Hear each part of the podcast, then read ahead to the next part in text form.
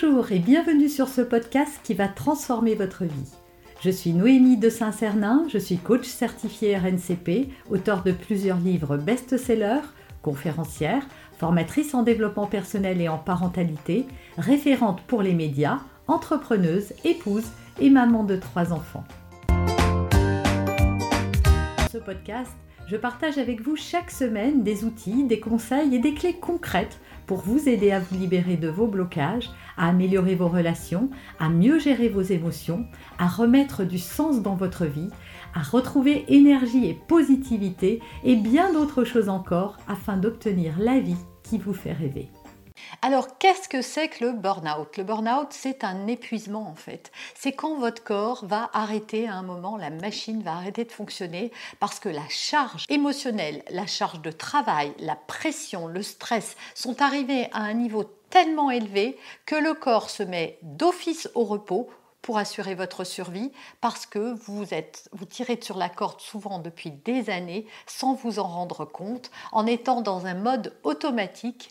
Et donc, euh, euh, c'est très mauvais, évidemment. Vous n'écoutez pas les signes. Et pourtant, mon conseil numéro un, c'est écoutez votre corps. Il vous parle sans arrêt.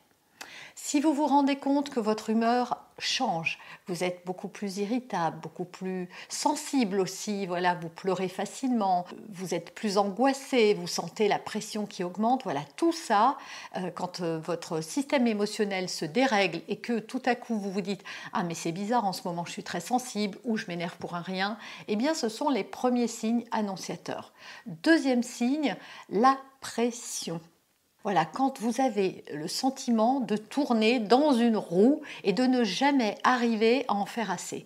Quand votre liste, votre tout doux se déroule et que vous avez l'impression que vous n'arrivez jamais à arriver au bout et surtout quand votre charge de travail est telle qu'il n'y a plus de repos. Euh, les week-ends, vous les passez à, travailler, euh, le soir, vous rentrez tard, vous commencez tôt le matin, vous emmenez votre travail à la maison même dans votre sommeil parce que la nuit, vous pensez à la journée du lendemain et que vous avez l'impression au bout d'un moment d'être noyé et submergé l'ampleur de la tâche. Il arrive aussi un troisième signe, c'est que vous n'osez pas dire non parce que peut-être que vous avez peur de perdre votre travail, de ne pas avoir euh, une ascension professionnelle euh, satisfaisante, parce que souvent si on vous donne beaucoup de travail, c'est aussi qu'on vous valorise d'une certaine manière, on peut compter sur toi, euh, grâce à toi, on sait que le projet va, va bien se passer, etc., etc. Aucune personne, que ce soit vos enfants, votre mari, votre employeur ne mérite que vous vous sacrifiez pour eux. Voilà, léguer le sacrifice à ses enfants, ce n'est pas un bon héritage. Vos enfants ont besoin d'une maman forte, d'une maman solide, d'une maman en forme, parce que si vous l'êtes pas, d'abord vous allez décharger cette, part émotionnelle sur eux en vous énervant, en étant davantage irritable. Voilà, on a vu au tout début les signes hein, émotionnels euh, d'un burn-out, de l'arrivée d'un burn-out. Donc n'attendez pas l'épuisement pour dire stop, pour prendre du repos. Le monde ne va pas s'arrêter parce que vous prenez un peu de repos, parce que vous prenez un peu de distance. Alors je sais que c'est plus compliqué quand on est maman au foyer, mais il va falloir vous alléger. Souvent, on n'ose pas demander de l'aide. On veut tout faire et on veut tout faire bien. Euh, j'ai fait une vidéo sur euh, le syndrome de la mère au foyer. Donc si vous l'avez pas vue, je vous invite à aller la regarder. Mais c'est vrai que quand on est mère au foyer, on a l'impression que bah, comme on travaille pas, on doit en faire des tonnes pour justifier le fait qu'on reste à la maison. Eh ben non, c'est assez prenant comme ça, donc ne culpabilisez pas d'en faire moins, de faire moins bien. Vos enfants n'ont pas besoin de manger des petits plats bio tous les jours. Vos enfants n'ont pas besoin que vous, trouviez des activités tous les jours. Voilà, si de temps en temps euh, vous avez envie de traîner en pyjama avec eux d'ailleurs, bah, inventez un truc autour de tout ça et détendez-vous. Faites-les garder de temps en temps aussi si vous le pouvez. Le risque suprême en fait quand on rentre là-dedans, c'est qu'on tombe dans un cercle vicieux et à un moment, la machine va dire stop. Votre corps va vous arrêter tout net. Vous ne pourrez plus rien faire. Donc tout ce que vous redoutez va arriver de toute façon. À un moment, vous ne serez plus en capacité de gérer. C'est ça le burn-out. Hein. C'est quand on ne peut plus rien faire. Et d'ailleurs, euh, l'OMS, donc l'Organisation mondiale de la santé, estime qu'il y a plus de 300 millions de personnes qui sont victimes chaque année de burn-out dans le monde. 300 millions, pour vous donner euh, une idée, c'est la population des États-Unis.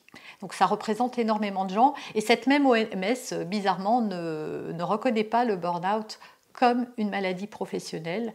Et c'est bien dommage parce que c'est effectivement, c'en est une, hein. c'est véritablement une maladie. On l'associe souvent à une dépression, une petite déprime. Moi, je ne suis pas tellement d'accord. C'est vraiment une maladie psychique et qui est le résultat de risques psychosociaux qui s'accumulent et souvent pendant des années. Hein. Les premiers signes, vous les avez un an, deux ans avant de tomber euh, dans un burn-out.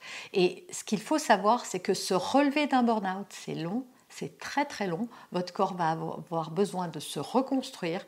Et beaucoup de personnes d'ailleurs démissionnent ou sont en arrêt longue durée, très longue durée, suite à un burn-out. Donc en fait, vous voyez tout ce que vous redoutiez. Si vous êtes maman foyer, vous ne pourrez plus vous occuper de vos enfants du tout.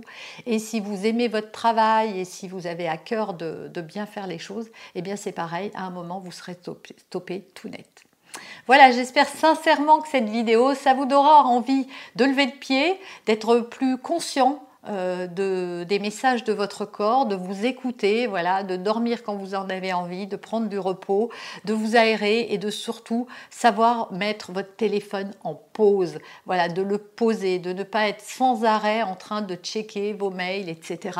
Parce que c'est mauvais, vous avez besoin de récupération. La récupération, le repos sont des besoins vitaux au même titre que manger, boire et respirer.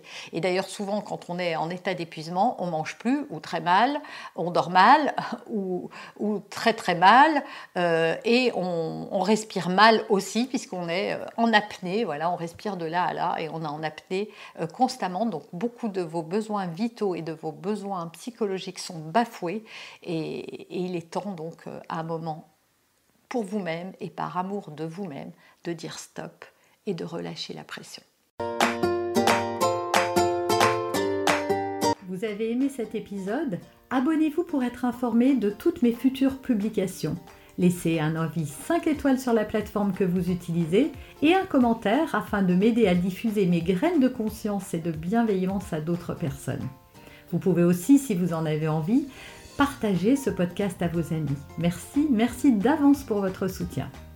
Pour aller plus loin, vous pouvez me retrouver sur ma chaîne YouTube, mon site internet et mes réseaux sociaux. Ils portent mon nom, Noémie de Saint-Cernin.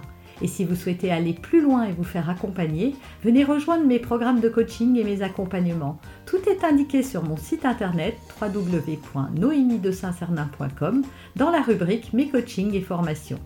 Vous pourrez également télécharger gratuitement les coffrets cadeaux que j'ai spécialement concoctés pour vous. À très bientôt